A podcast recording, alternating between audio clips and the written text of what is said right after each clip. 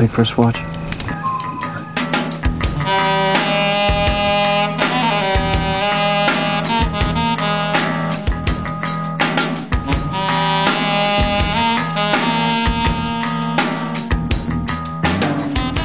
Hello, and welcome to an all new episode of the First Watch podcast. I'm Zach, and I'm here with Cole. How are you? I'm good. How about you? I'm good. Let's get ready to rumble. Today, we're here to talk about the latest box office smash, Creed 3, directed by Michael B. Jordan, the third film in the Creed franchise. I think what the eighth film in the Rocky plus Creed greater universe. Yep, just about the uh, RCCU, I guess. sort of the Philly LA fight scene. Yeah, we love it. That's actually given me a chance to go back through some of these previous movies. I'm curious what you've been up to. Have you been filling out your Oscars watch list for next week?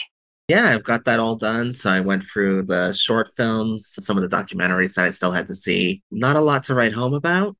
Just kind of a underwhelming year Mm. on the shorts front, unfortunately. Did you have any standouts, any favorites? The only one that I've really heard about is this animated one with the ostrich.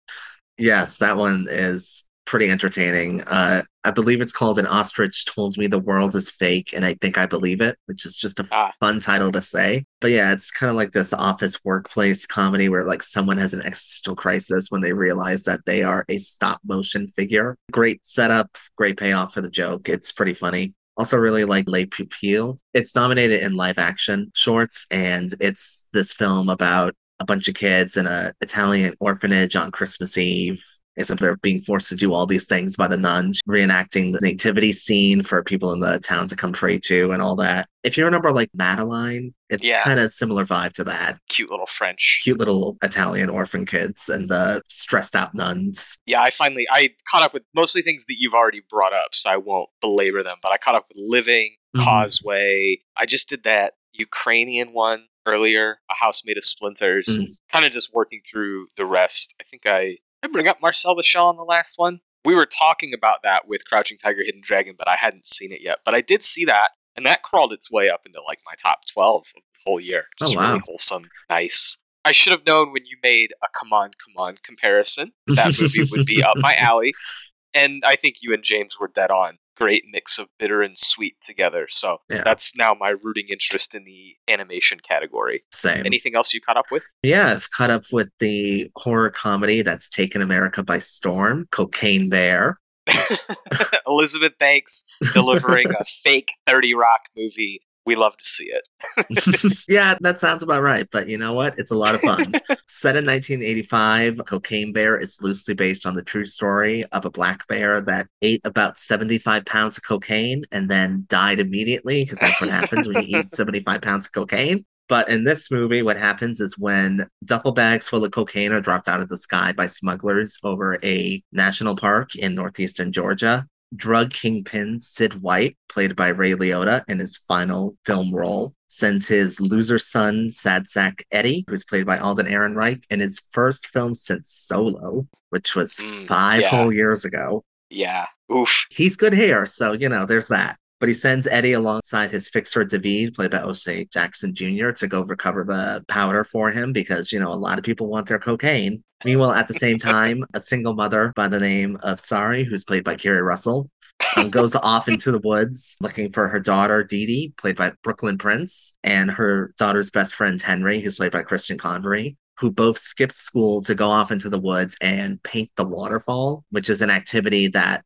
the mom and the daughter were planning to do together until weekend plans for them change because she wants to introduce her daughter to her new boyfriend. This is a lot of plot for a movie called Cocaine yes, and we're getting there. We're getting there. So the kids run off into the woods. The mom goes after them, and she enlists the park ranger Liz, played by Margo Martindale, and nature expert Peter, played by Jesse Tyler Ferguson, to go help her go through the woods and find the kids. So you've got all these different people running around in the woods. But what happens when a black bear starts ingesting cocaine, becomes addicted, and is ready to kill and eat anyone who's got any of it on them? People start dropping one by one. Got to shout out the Americans for the Keri Russell and Margo Martindale reunion.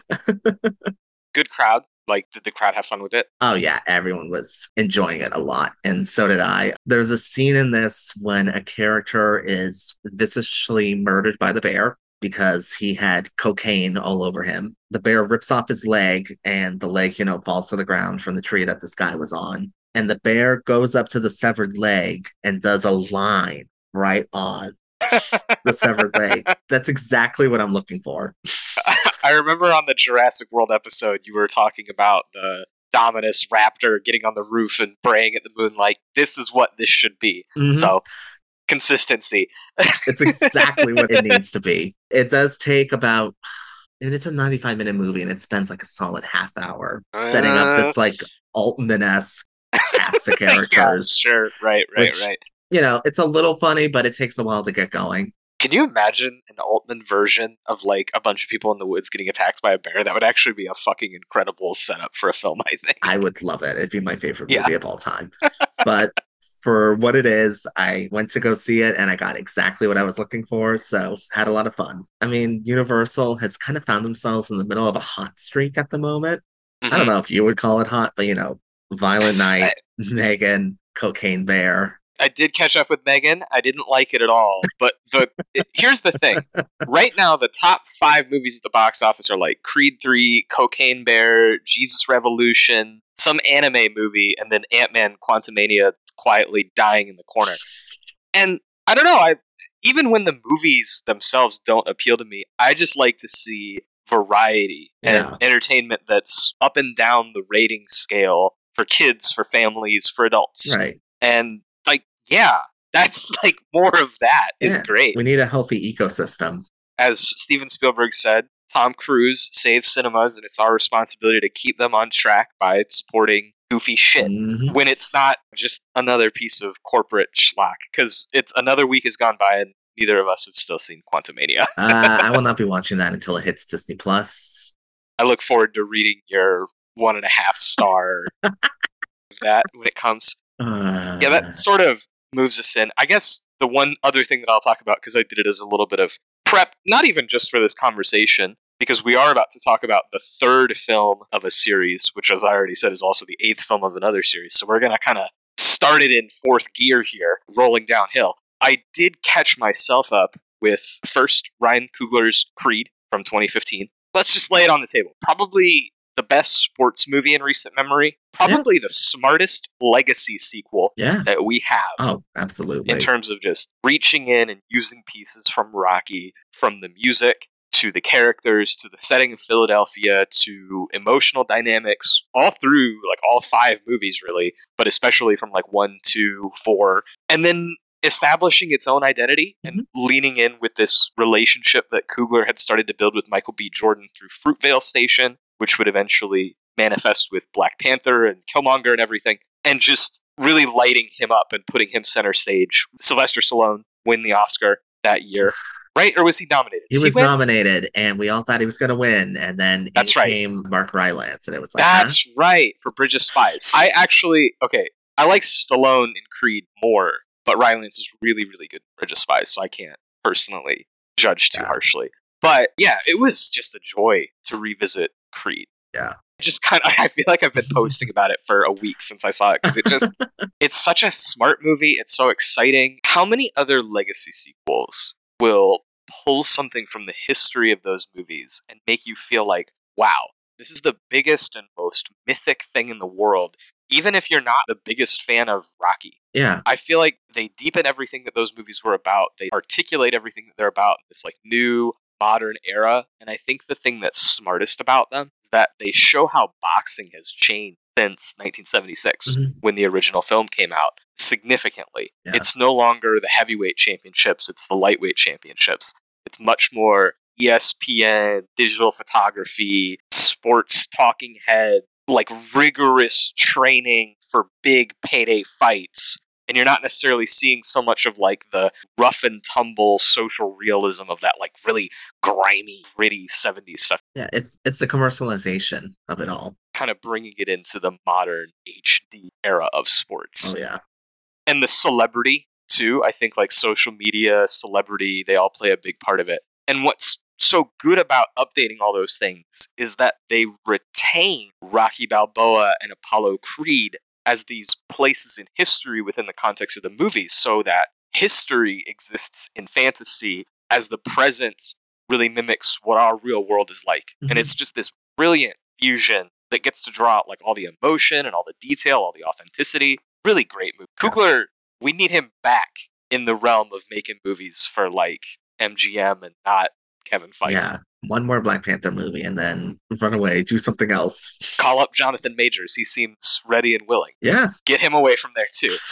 I didn't have a chance, sadly, to rewatch Creed 2, but I know that you like Creed 2. Yeah. I think what I really love about the Creed series as a whole is the way that it manages to feel very modern while still having an old sense of timelessness to them. Because it almost feels like, you know, take away the modern technology, it feels like something that you would be watching in 1976 or 1977. They have that blend of different time eras and it handles it so well. And I know some people are like indifferent on Creed 2, but honestly, I like that one a lot too. It's got some really great stuff with Ivan Drago and his son. And that's such a, like when you watch Rocky 4, that's a very cartoonish character in a fairly exaggerated movie, but it pulls out the drama in that that I think has existed since that original Stallone script. Like it's always been a drama series, even more than it's been a sports series at times, I think. Yeah, it's melodrama. Creed retains that part of it really well. You know, you get the emotions expressed through these fights or training sequences or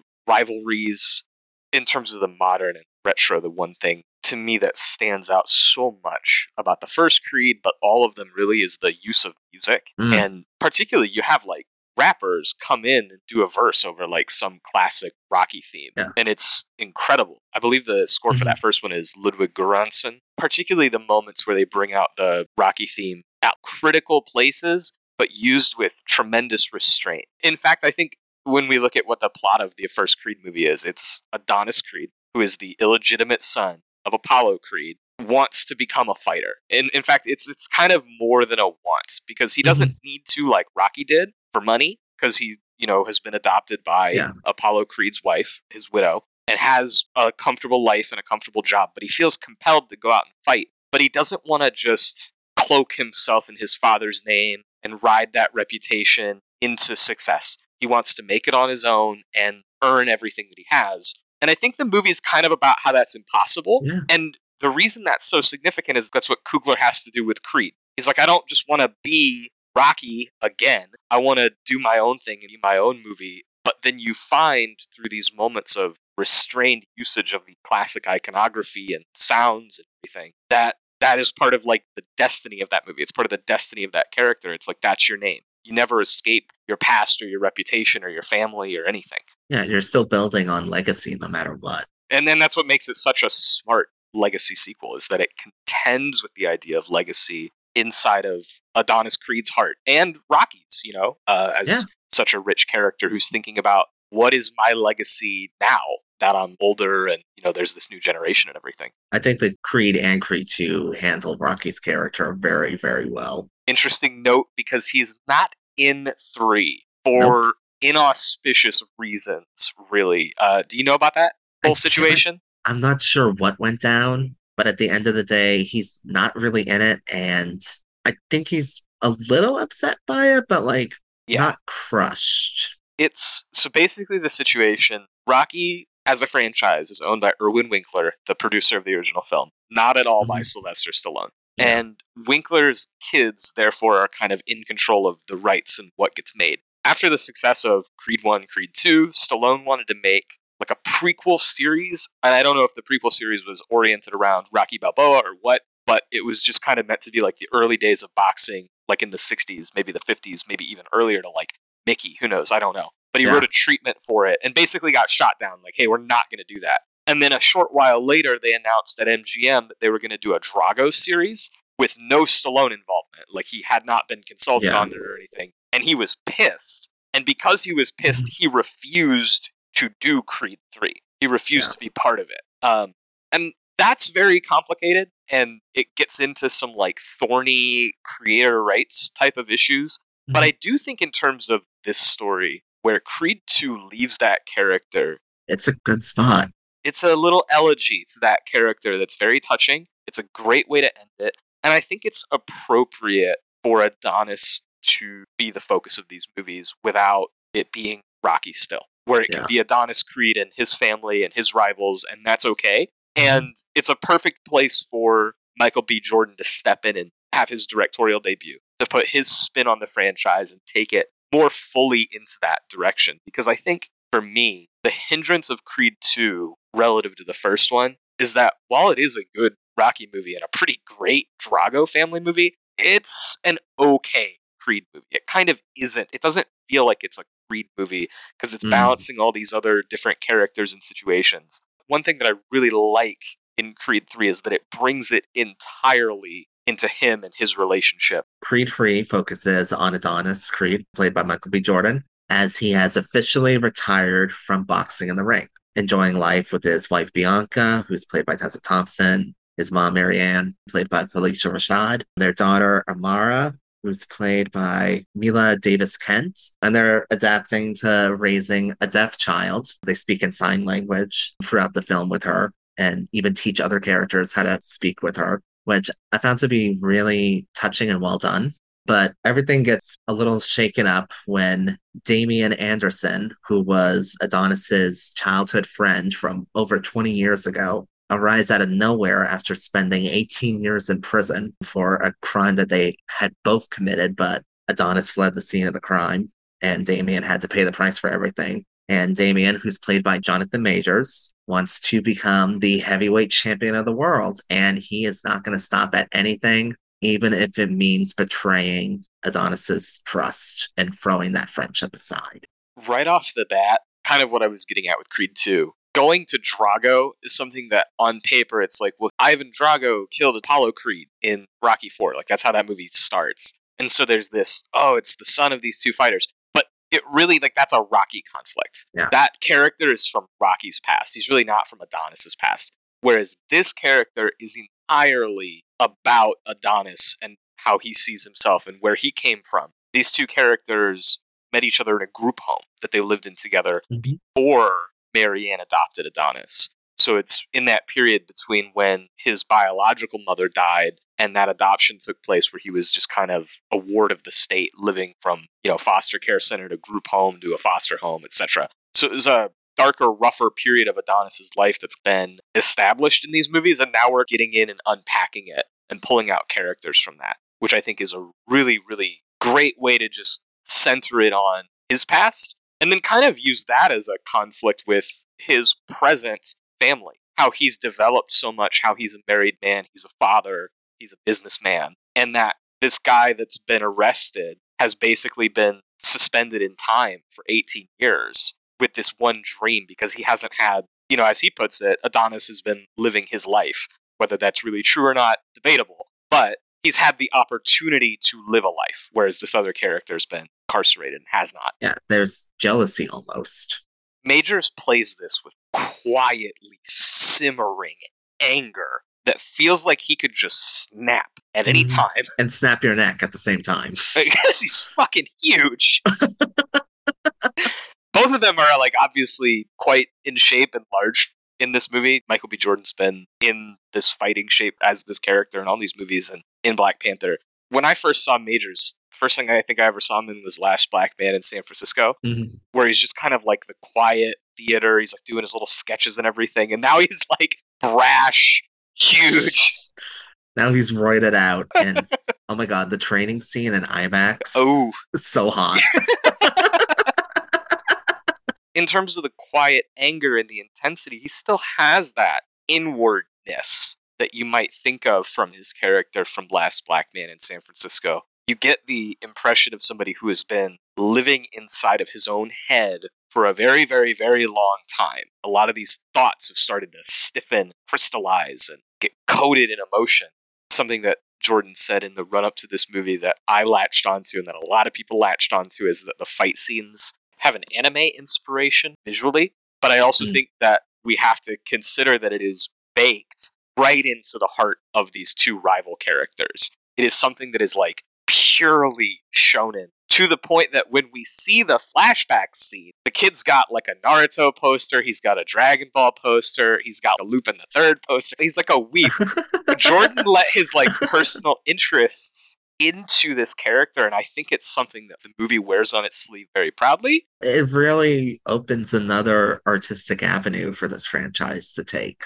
movie opens up and you see the Conlan fight, not the first Conlan fight, but a rematch between Adonis Creed and Conlan, which is like the fight that Creed retires from. And it's like you're watching it pretty normal, but then you see these moments where everything kind of gets slower. You kind of see the fight the way that an athlete would, where you're noticing more detail with the camera Yeah. that's not quite like exactly realistic and in real time, but more expressive and subjective. You see Adonis move as he focuses on which parts of Conlan that he needs to hit. what's unguarded, where can I hit him and hurt him the worst? It kind of reminded me of those Guy Ritchie Sherlock movies have fight I was just scenes. about to say, Yeah, but this is like it's less corny. I think one because I guess maybe we've had the couple of movies to establish Jordan as Adonis as a great fighter in these movies, so it's like we buy what he's doing. And two, I think it, even though it's anime stylized, it's never cartoonish. It's still well within the mm-hmm. realm of what a boxer would be doing in a fight. And I know originally he was planning to take it even further and have like subtitles for like what the both of them are thinking during the final fight, which uh, that would have been cool. Yeah, I do think that there's a little bit of room left to push it further, to have one more fights. Every Rocky movie, I kind of leave it and I think, like, oh yeah, there were two, maybe three fights in that movie. Why weren't there eight?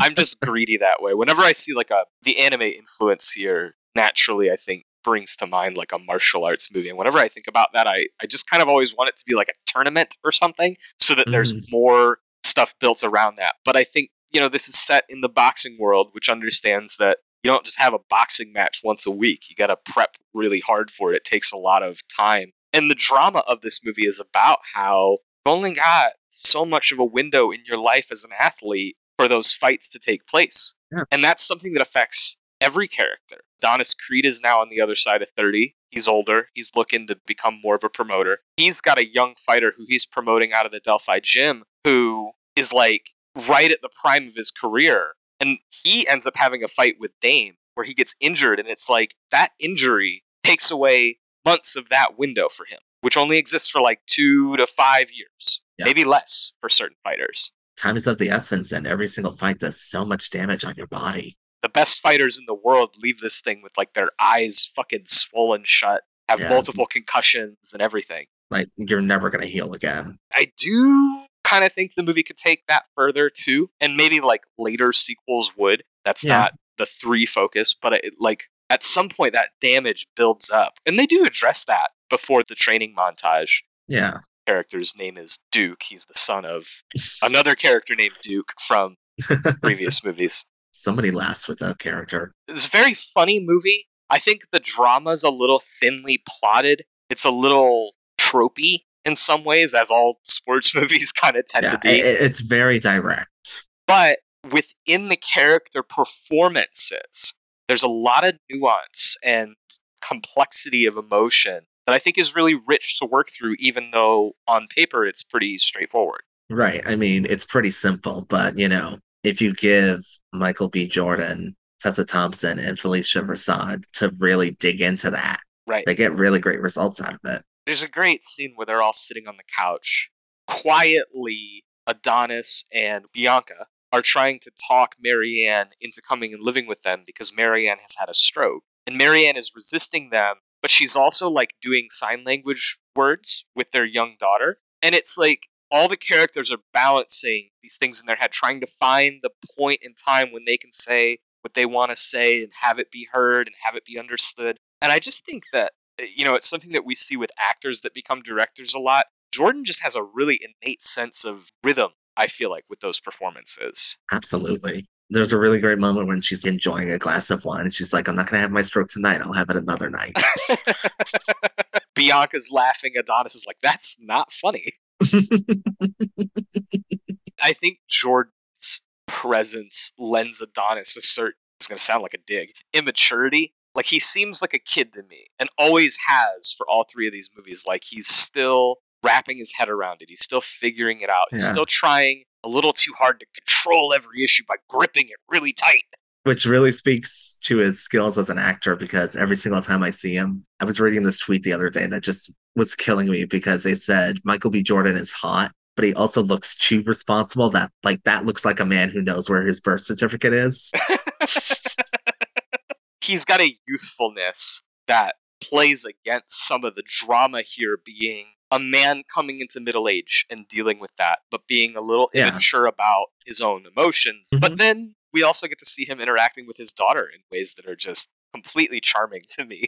Oh yeah, I think during our conversation about Once Upon a Time in Hollywood, we talked about Knock at the Cabin. And I was Mm. like, my favorite moments of that are like these three or four scattered moments where it's just sort of a family being a family. Mhm. And Yeah. that's something that all of these Creed movies, especially, do with gusto. They're just totally happy to luxuriate in the presence of a family being together. And I love Mhm. that. I think that Yeah. makes everything feel more filling and rich. And it heightens that sense of loss that you feel when you think about Damian, who doesn't have Mhm. any of this stuff. he's got like this one tiny motel room, and that's it. Right. Where he's, you know, doing workouts in it like it's his prison jail cell. Every inch of it Mhm. feels like it's being occupied by this amount of stuff and this amount of stuff and this amount of stuff because he's used to Yeah. living within that. Just this pent up anger with nowhere to go. Until he gets that opportunity to first be a sparring partner. As I was mentioning, there's a fighter at Delphi who's the current champ, Felix Chavez, and Adonis is trying to basically set up and promote a fight between him and Drago.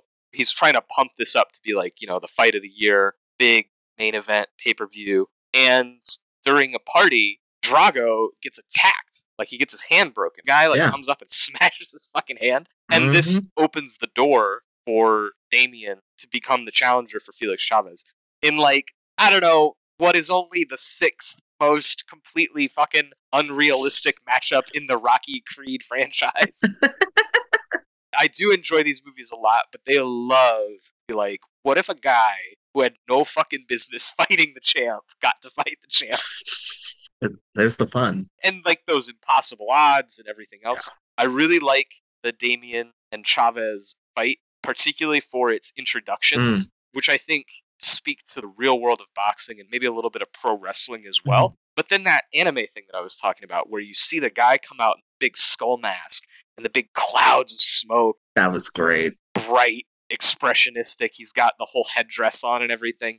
They're like fighting heroes. As much as boxing is, you know, like a physical sport, there's also the entertainment aspect to it. They're acting. pumping that crowd up. Almost every one of these types of movies, like for example, in the original Creed, at the very end of it, he fights Pretty Ricky Conlan, who is the champion. And at the very beginning of that fight, they're booing Adonis and they're cheering for Conlan. And at the end of it, they're Creed, Creed, Creed, Creed. And it's about how that crowd turns and like the emotions of them supporting one fighter, the other fighter. And that's all part of it. It's all kind of theater, Yeah. and because it's theater, you get to put all your emotions into it. And it becomes this expression of anger, resentment, competitiveness, The ring is a stage as much as anything else. something that stuck out to me here in Creed 3 that spoke backwards to all the others is about how it's a place where men bond Mhm. because through the fight they become allies just like they would in an anime like Drago is sparring with Creed in this movie and Creed's promoting him like they've become business associates through the last movie if not necessarily friends Apollo and Rocky became lifelong friends got these bonds that form through the heat of battle that can't be broken, basically. Oh yeah. At the end of the Creed Conlan fight at that first Creed movie, Conlan trash talking him through the whole movie, you're a fake Creed, all this stuff. And at the end of it, he's like, respect, you're the future of this league. Because mm-hmm. that's what this is. Like, that's what the competition, I don't want to say that's what it's about, but like from a dramatic perspective in the movies, that's what it's about. Yeah. There's so much character development that happens in between each punch. which with that fight between Damian and Felix Chavez, we just like Damian is a desperate fighter. He's like a brawler, and he's pretty not. I don't even just want to call him dirty. It's like he's opportunistic in a way that's like we haven't established rules to say this is dirty because nobody else is doing shit like you're doing it, man. He's trying to hurt people He's trying to kill, yeah, honestly. which entertaining as hell to watch. Oh my god, the scene when he's back in the corner, you know, they're like prepping for the next round, and he spits out the broken tooth. Ugh, yeah. Gross. this speaks backwards, though, again to that original Rocky, where everything was a little bit more of a barroom fight. In the first fight that you see in Rocky, Rocky himself gets headbutted by the other fighter. And when the bell rings after Rocky's knocked him out, he's just punching this other unconscious guy while he's laying on the floor after Yeah. the bell's rung. So, like, there's always been this kind of dirtiness and this kind of street element to boxing, if you will, that I think this brings up because now we're in this hyper sanitized HD ESPN. Showtime. Everybody's watching all around the world, so there's not as much of that. But it's bringing that back into it, that kind of ferocity and fighting for your life, Mhm. which I think is such a big part of why boxing is so cinematic. Is Mhm. because I think that it feels like that more than any other sport. Yeah, the body's in motion. You can really focus on in a way that you can't really do with any other sport. it's almost like every hit can be a new shot setup too. You Yeah. don't always need it to be so fluid. Part of that's like Schoonmaker just Mhm. cutting up Raging Bull and being like, "That's how you do boxing," Yep. right there. Yeah. But it's really had a central part of movies since movies existed, Yeah. twenties, nineteen thirties, all the way back. Right. It's that one on one aspect, I think, that really carries it. And then I think secondarily, or primarily in some cases, the class issue. It's that Mm-hmm. classic sports archetype of making it the ticket because it's individual and it's like individual excellence rising above the Mhm. squalor of whatever. And then movies like Rocky that work to subvert that in some ways and be like, can you ever beat the system? Right. Boxing is a sport where guys get fucking concussed for a small payday. And Right. that's just for an opportunity to get concussed for a bigger payday. I think of like Rocco and his brothers, that Mm, classic Italian neo realistic, the family struggling financially and you know what it does to these characters Yeah. over time to be part of that grind. oh, absolutely. It engages the audience in a way that, you know, a movie about golf never could. right. There's not that passion or violence. How engaged was your crowd? I saw this as an early release. I saw it on Wednesday before it opened on Thursday, Friday. So it was a completely full Dolby Auditorium, and it wasn't thunderous till the final fight, at which point it became actually, it was kind of the training montage before the final fight. Mm. You could really feel everybody start to like perk up and be like, oh shit, it's happening. We're going. Yeah, mine was like full on thunderous applause Oh, yeah. by the time the final fight started and then all the way through. in the movie we get to learn about what transpired in the past, the crime that was committed by both Adonis and Damian that got Damian incarcerated and Adonis ran away. And all I really want to shout out about it is that I think in more than just the fight scenes, we see a really assured directorial vision from Jordan. Like Mm. there's that shot where he's running up the drive with all the palm trees and everything, and you see a shadow shot. just lots of stuff like that. I think it's you know it's a movie where you could rest on the cast, you could rest on the lore, you could rest on the fights, but he doesn't. I think he really goes out of his way to like make it an engaging visual experience too. Yeah, it's a fantastic looking movie. Speaking, this is weird way to parallel all this, but during that scene, Adonis gives Damian a gift, and it's a ticket from Muhammad Ali, George Foreman, Rumble in the Jungle, which I don't know how much it's an homage, but it feels like an homage because that was the subject of the documentary When We Were Kings. And When We Were Kings was shot by the same cinematographer who shot the original Creed, which I think is just beautiful little full circle. Uh, that cinematographer's name is Maryse Alberti, and she also shot The Wrestler and From. She's kind of like a documentary cinematographer. There's a very like authentic realism to her style. And I think it was such a savvy play by Coogler to Yeah. go and get somebody that's filmed one of the great boxing movies of all time for your boxing movie. yeah, And so that just kind of felt like a little nod to, to when we were kings. If you've never seen it, I think it's probably my favorite sports documentary. Mm. It's either that or Hoop Dreams, yeah. but really, really worthwhile. Like fantastic documentary. Mm. Will make you want to watch boxing even if you don't think that you like the sport. I will say just briefly is I just like how unpredictable and dangerous Damian ultimately feels at any Yeah. moment. You just don't know what he could do. That scene at the beach, especially. I mean, a gun is pulled. Damian takes the gun, and for the remainder of the conversation, you're just aware this guy has a gun on it, and you're like, I mean, shit, dude. I, It's like, is he gonna shoot? I wouldn't put it past him at all. There's such a pain, fear in that fight that he has with Chavez. When he wins the fight with Chavez, he's prancing around the ring, totally proud of himself, elated, so happy, looking over to Adonis, looking for anybody to reaffirm his happiness, and everyone else is horrified. Yeah. They look at him like he committed a murder. I mean, Not far off. the way that we get to see the fight up close and in detail, we see he's trying to injure his opponent. You know, if this arena is a place where you earn that brotherhood and like become closer, this is the opposite of that. You don't get there this way. He doesn't see it as a chance for brotherhood. He sees it as a battlefield. It's something to prove everybody else is wrong. I was wronged. Now I'm going to wrong other people. Mhm. And it's that cycle perpetuating. Yeah. Which is something that also gets played around with the daughter as well. Mm. Because the whole subplot with the daughter is that she wants to fight too. There's this really great scene at the school. One of her classmates steals her drawing off of her table and rips the page in half. And the daughter punches the kid, but she's punching directly at the camera. And then it go cuts right to the broken paper, which is just like a hilarious but also really great cut. that's a great echo of the first movie Mm. because then Adonis and Bianca come in to talk to the teacher, and it's a parallel to when Marianne comes to meet Adonis for the very first time, and the social worker that's with Adonis is like, "He's a good kid," just and then Marianne finishes it fights Mm-hmm. all the time.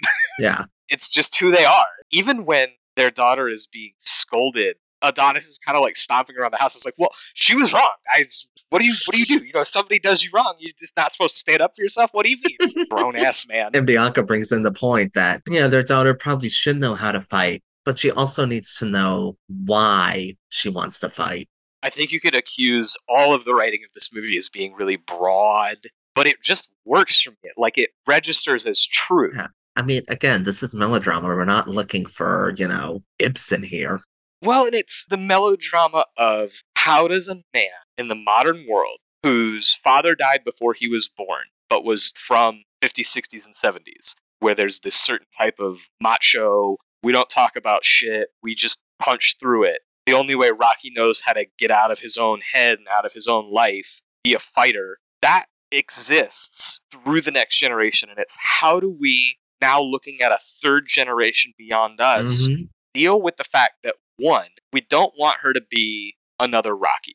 Yeah. But at the same time, we know that if we give Adonis every opportunity in the world, he still wants to fight because it's part of who he is. Yeah. He just accepts it. It's always going to be a conflict because you can't just like Marianne did say, no, you can't do this. No, you're not going to do this. Get out of my house. Right. Because he's just going to leave your house and go do it. Right. You can't hide anything. She just has that same passion that he did of like watching her dad's fights. just like he used to watch his dad's fights, that kind Mm-hmm. Yeah. of thing, which I think is just great. That part of it taps into my own memories and experiences of sports, which are so wrapped up in like watching them with your grandpa or your dad or your uncle or whoever. Mhm. Yeah. It's bonding. These Rocky movies, I think, I probably already said it a little bit earlier, but as good as the fights are in many of the movies, the training montages are almost always really the better part of them. hmm I don't know that I would say that the training montage here is the better part of it, but it is a great dual training montage where we see Donnie and Yeah. The the differing styles and how they train is really shown. I like bringing back Drago to be Adonis' sparring partner during these sequences because he just Yeah. looks completely immovable as a man. How does it not hurt you to hit him? right. It looks like you could throw a train at him and he would just still be standing there. Great moment where Adonis is like running and dragging a plane behind him. You said you saw this in IMAX, right? Yeah, I did. So I got to see all those big, beautiful bodies in motion. on IMAX. but you just feel like there's this mounting, like they're headed right towards each other, you know, Yeah. as they are from before the movie even starts, mm-hmm. and then everything comes to a head at Dodger Stadium. where it's the Battle of Los Angeles, and Damian comes into Nipsey, and what the fuck does Adonis come into? Because he comes Big into Sean. some Big Sean. Detroit. it's a battle for LA, and you're coming in with Detroit. Come on, man. Explain. At least do like Meek Mill, right? Like do some Philly shit. Tie us back to the first movie. Uh, uh, no, Dre, Tupac, anything. Like, my God. I think that there's a credible amount of reasons to be rooting for Damian in this movie. Like I think that it's possible to just sort of watch this and be on his side. I mean, when he walked into LA music and then Adonis walked into Big Sean, I was like, do I want to switch sides? hmm. I think it plays with that really well. You have a lot of empathy for both of these characters, but you're like, Damian is out of control. And if he continues to be out of control, he's going to probably hurt somebody or hurt himself or go back to prison or something bad. Yeah. And it's literally, you feel like this professional boxing fight is make or break for like this dude's soul. Like it's a lightsaber duel in Star Wars. Oh, 100%. And I love that. To me, when you're making an action movie or a combat movie or a sports movie or anything, just tying this into the emotional perspectives of the characters so that each flourish feels like an extension of their internal external conflict. Yeah. You get so invested about this battle for one guy's soul that the entire stadium can melt away. And it's Yeah. just two Oh. guys in the ring surrounded by fog. I love the imagery of their uniforms. Creed's in the all white mm-hmm. and Damian's in the all black. And he's kind of got like this like skirt. He's got like the compression shorts and it's like a skirt with Yeah. the diamonds and the Africa. A really cool looking fit. The black gloves, the classic cowboy type imagery. Yeah. Very dramatic. And then the slow motion kicks in. And then at one point when they fight and they get to the ropes, the ropes turn into a jail cell. So it's obviously Damian's history in prison. And it's about how like guilt and shame and regret are mental prisons for both of these two people. Yeah. They're both fighting to exercise these shared demons that they have about this thing that happened to both of them. Not just the crime and the prison sentence, but the group home and the man that assaulted both of them, like the shared trauma that led to the committing of that crime and things Yeah. like that. So all of this is just wrapped up into, you know, the two of them throwing blows at each other so that it's like as they damage wound and fight, they're also healing. They're also like working through their own shit. The thing I most liked about the disappearing audience trick is that they stay disappeared. It's not something that happens for a moment and they exchange some dialogue and they come back. It's like you sit there in that fight in almost silence for almost like a full minute, two minutes. Yeah. And it's like the majority of the fight, like you come back and it's the 12th round. Like, Yeah. whoa. Yeah. It really lets you get invested in the battle between these two characters. I think it's just like James said in Crouching Tiger. It's give me the fantasy, Yeah. break reality. Let me see something that like only a movie can let me see. That a boxing match on you know HBO or whatever you can't see it there. Right. You can't pay per view on this one. It's unlike any other boxing match you've ever seen, and I think that that infusion of style just gives a classic genre new emotional depth with the rivalry and new visual depth. Like that's just expressive. And it just feels really, really, really different than any other boxing movie I've ever seen because of it. It really breathes some new life into all of this. Which, you know, for this movie that's like coming and taking number one at the box office and everything, like I just eighth Rocky movie and you come out the gate with something new that feels Yeah. exciting. That's cool. And I feel like it's really hard to do. I don't think you just wake up in the morning and do that, but no, you, you don't, which makes it even more impressive. I think Jordan had a perfect idea of what the emotional tone of this was, what the visual style of this was, Yeah. and how to execute it. And, and it really pays off. For as much as it breaks reality, just like I was saying earlier, it never breaks the rules of boxing. Mm. It feels like they're just having a real boxing match, but the rest of the stylization is their emotion and internal stuff. Yeah. You're never seeing something where it's like, oh, he hits him and his arm explodes. yeah, I- obviously that would be what was happening. But you know, you watch like the Wachowski Speed Racer, direct adaptation of an anime, Yeah. and they do things that are impossible in terms of race cars. This is like impossible fantasy imagery, but for the most part, the fighting remains a boxing fight. So much that their moves, like Damian does this thing where he folds his two arms in front of him to block. And that's like a move that he goes to over and over and over. And we see how Adonis learns to counter that, work around that. It lets you really read what's going through their minds as they go from move to move. Like I just mentioned, because of the episode where James was talking about the fantasy, but you're combining that breaking reality with the legibility that's just like Crouching Tiger. The only Yeah. note that I have is that if we could have three of these fights instead of one, I would like that more. But- I understand uh, you got to warm people up. I was curious how people would respond to this, and I'm happy that they seem to be liking it Yeah. and supporting it. it's the first sports movie to open to more than $100 million internationally. And I think it hit really close to 60 domestic, which is the largest opening for any movie in this series. Yeah.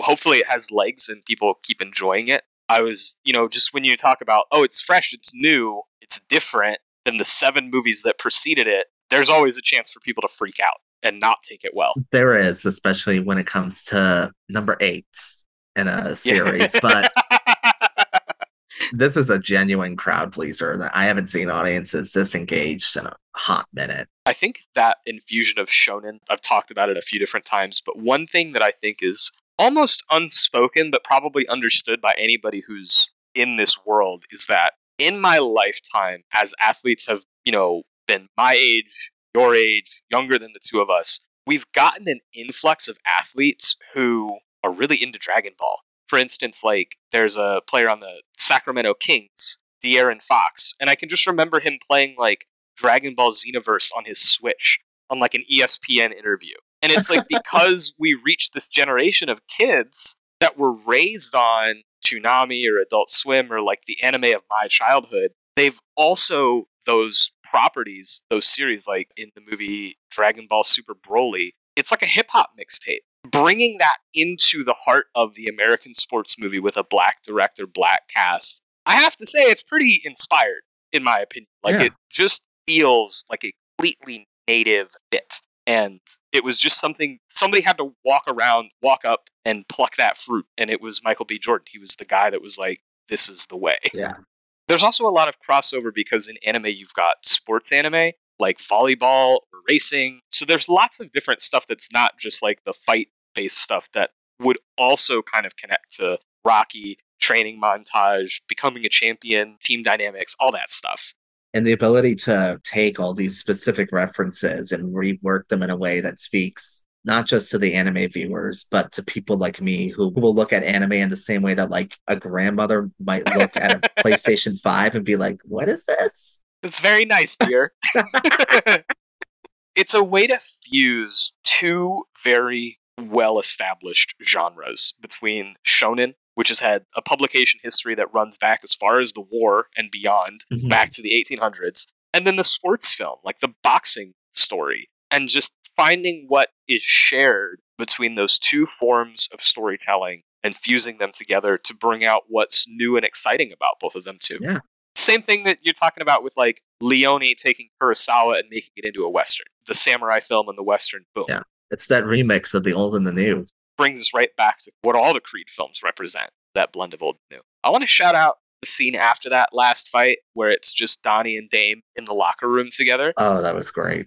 I think it's like the best acting of both of their careers, just about. Yeah. quietly sitting side by side and feel you know the fight's been won but you feel the defeat you understand why the defeat's good but why it's complicated why it hurts kind of open this talking about marvel and i don't always just want to make it about them so i can pick on bullet train or whatever else movies are really afraid to let you sit in a moment like that Yeah. and just let you feel the triumph fade into a cold pit of reality and defeat and disappointment It's that back of the bus moment in the graduate. It's like, well, what happens Mm. now? but you feel like something's healed. What happens now is probably if there's a Creed 4, Damian's on the good guys team Yeah. in some way, shape, or form, whatever that leads to. Like they've been able to reconcile because it was both triumphant and disappointing. Because it was able to hit both of those two emotions, Mm-hmm. it was healing, it was productive. Yeah. You don't just forget Damian. He doesn't just walk out a nobody. Fuck him. Bye. It's not Mhm. like that. He's a man too, and you care about where he's going to go from here. Just like two makes you care about Drago, just like one makes you care about whatever. Yeah. You want to see like the natural evolution of these characters. Yeah, I totally would like show up day one for Creed 4. Same. Opening Michael night. B. Jordan, hello. Let's go. Yeah. I'm available. Hopefully, this leads to more behind the camera stints for Jordan because I think he's a talent. Yeah. He had a real vision for this, executed it well. Yeah, I think he would really just go out and do anything he wants to now. Yeah. And it wasn't something I ever thought that he wanted. He never talked about it or anything. So it's kind of like a brand new guy on the scene that's like, oh, new exciting guy. Awesome. Yeah. Selfishly, really want more of these two actors together in just other types of movies. Maybe we could get like, you know, Kaluuya, Brian Tyree Henry, Causeway, we get Jonathan Majors, just, I, I don't know, a lot of young, exciting guys. Yeah. Put them in a room, get them in a real movie. No Kevin Feige, don't tell him about it. No, no, no, no, no. I think Feige is probably busy at the moment preparing to tell Iger how this latest entry isn't a total disaster. He's got eight of the hardest working interns at Disney furiously rewriting the Kang Dynasty as we speak. They haven't seen the sunlight in three days. And one poor godforsaken Rick and Morty writer. uh, well, you know, it doesn't look as bad as Shazam looks. Oh god, it looks so bad. that one's got a writer from the Fast and the Furious. I Oh, oh god. It's gonna make like five bucks, and I'm pretty sure Zachary Levi has already been fired because he's running around making fun of Britney Spears. when the highlight of your career is Shazam and also a Disney prince, you don't get to speak. we got like the highlight of that studio's release slate being a double Ezra Miller, Michael Keaton doing Birdman again. I don't know if, if this makes Birdman funnier or sadder. Both. I think it's both. I think it's both. I think it vindicates Iñárritu, at least. Yeah, I'm sure he's laughing. Sitting at home like, God, these fucking gringos, goddamn. they love superhero shit. Uh, well, the superheroes are going to have to worry about Ghostface next weekend, so Oh yeah, yeah.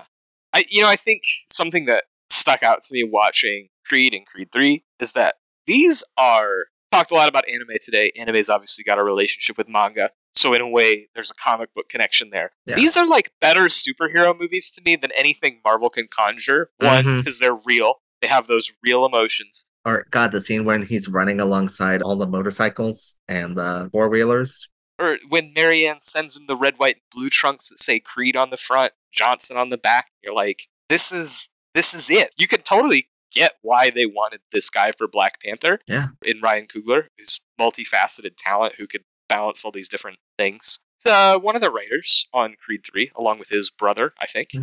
This is a great continuation, a great conclusion to a trilogy. I hope they keep going. But if you view the Creed series and by extension the Rocky series as modern American mythology, Mm. I think these really do a fantastic job at being mythological and human at the same time.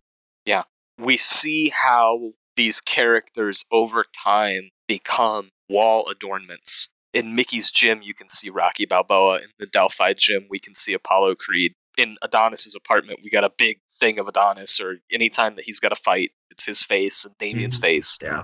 And they're these larger than life figures, but it's all about what's going on inside of them and their family drama and their personal drama. Just why people respond so well to these. I completely agree. It felt like a tonic. It was like, again, the anime thing. Shin Ultraman was a movie that I watched earlier in the year, mm-hmm. and that is, you know, based on a Japanese series. It's kind of a superhero thing. So earnest, really hard on its sleeve with all of its values and morals and principles. Feel the same way about this. Not to say that it lacks complexity, but just that when it lands on an idea that matters, it lets that linger and set in, resonate. Right. It lets these really soar. we look forward to hopefully seeing more in the future or Yeah. whatever else Jordan Majors, Thompson, et Mhm. al. decide to get up to. Yeah. That's it for us. Well, thanks so much for coming on and talking about the Creed movies. Of course. Our next endeavor is going to be talking about the year 2013. 10 years back into the past, 10 year anniversary, 10 year reunion. Yeah. So, thank you guys for listening. We look forward to talking to you again soon. Bye, everybody. Bye.